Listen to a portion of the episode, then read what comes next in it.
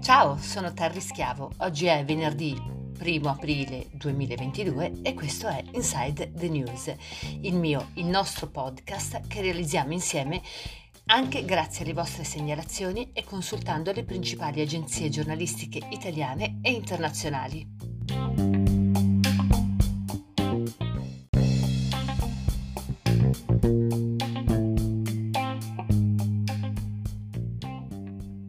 Questo episodio numero 15 è dedicato all'escalation di violenze e aggressioni inaudite che sono sempre più frequenti a Milano e in molte altre città. Solo lo scorso weekend si sono verificati in diverse zone della nostra città, compreso il centro, e Navigli, fatti gravissimi.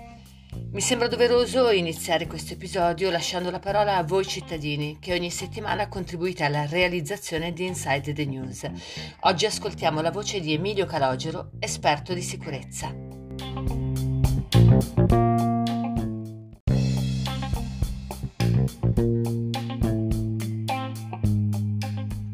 Buongiorno Terry, sono Emilio Calogero.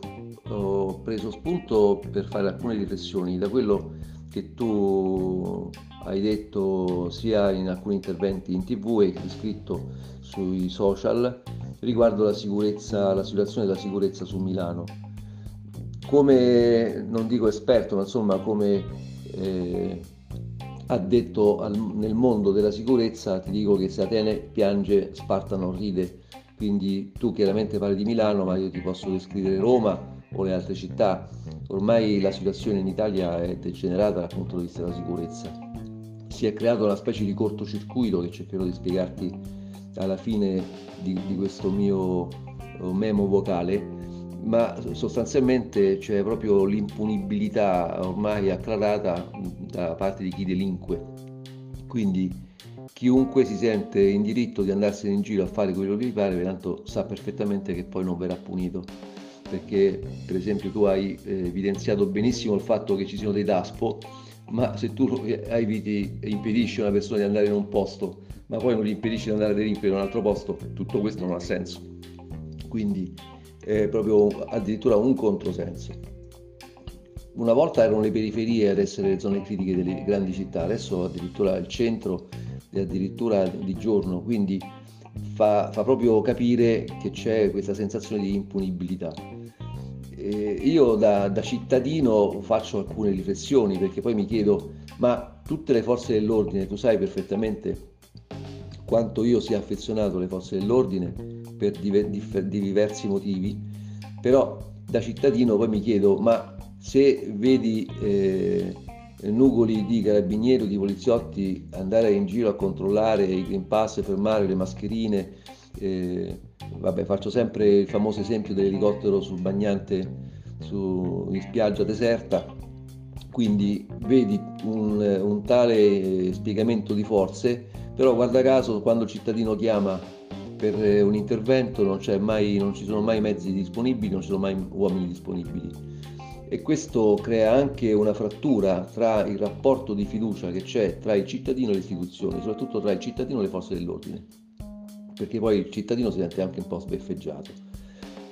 Forze dell'ordine che tra l'altro sono anche, diciamo, impotenti, perché il problema dello sforzo poi nel catturare qualcuno diventa vano nel momento in cui vai in un tribunale e di fatto non c'è una condanna. Ed ecco il famoso cortocircuito, perché anche le forze dell'ordine stesse perdono quella fiducia nell'istituzione centrale che è appunto lo Stato, perché sanno che il loro lavoro è vano. E questo è un grandissimo problema. Purtroppo se non mettiamo mano in maniera pesante, perché poi nelle altre nazioni, per esempio io lavoro molto in Spagna, la presenza della polizia, specialmente di quella che noi chiamiamo polizia locale, ma lì fa proprio compiti di polizia, quindi sorveglianza del territorio, unità cinofile, fanno veramente il compito di polizia, anche giudiziaria, e qui in Italia in effetti tranne pochi casi non c'è. E una tiratina d'orecchie però la faccio anche ai cittadini stessi, perché alcune situazioni di degrado non vengono mai segnalate.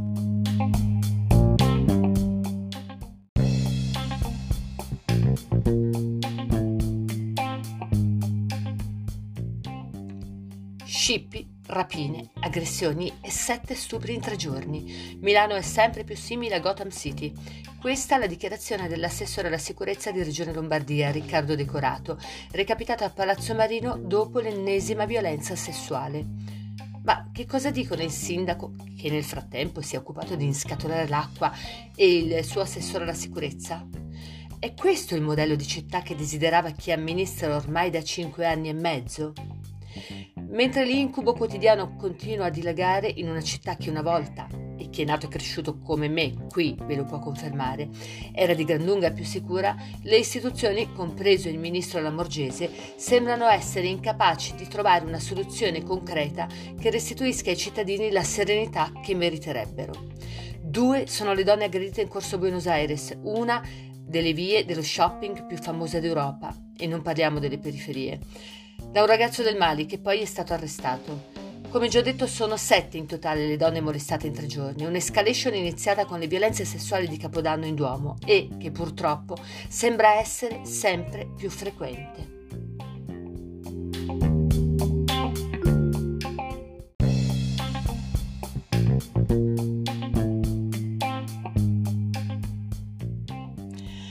La studentessa aggredita al Politecnico da 2 stranieri, le 2 donne molestate da un maniaco al Parco Sempione e Brera e altre 2 signore di 52 e 57 anni che grazie a Dio sono state soccorse e curate e hanno presentato denuncia. Il molestatore, un africano di 25 anni senza fissa dimora e in stato di alterazione, le ha molestate e palpeggiate e, una volta arrivati i carabinieri, li ha aggrediti a calci e pugni. Ma non finisce qui. Rapine in banca, nei locali del centro, borseggiatrici incattivite nella metro e per le vie della moda, spacciatori a Porta Venezia H24, scippatori in monopattino che agiscono beatamente tra via Colletta, via Le Umbria e altre zone della città, immigrati irregolari, quindi clandestini, che si ammazzano a bottigliate in pieno centro, vedi bastioni di Porta Venezia, durante il weekend, e come se non fosse abbastanza, sabato scorso, di sera, marito e moglie sono stati aggrediti e rapinati mentre cenavano tranquillamente sui Navigli. Fortunatamente, e siamo sempre grati alle forze dell'ordine, i 2 malviventi sono stati intercettati e arrestati subito dopo dalla polizia. Ma quello che ogni cittadino di ogni età si domanda probabilmente è come sia possibile che questi individui, che nella maggior parte dei casi hanno anche numerosi precedenti alle spalle, qualcuno col DASPO urbano, altri addirittura con un decreto di espulsione, siano liberi di girare e commettere ogni sorta di reato?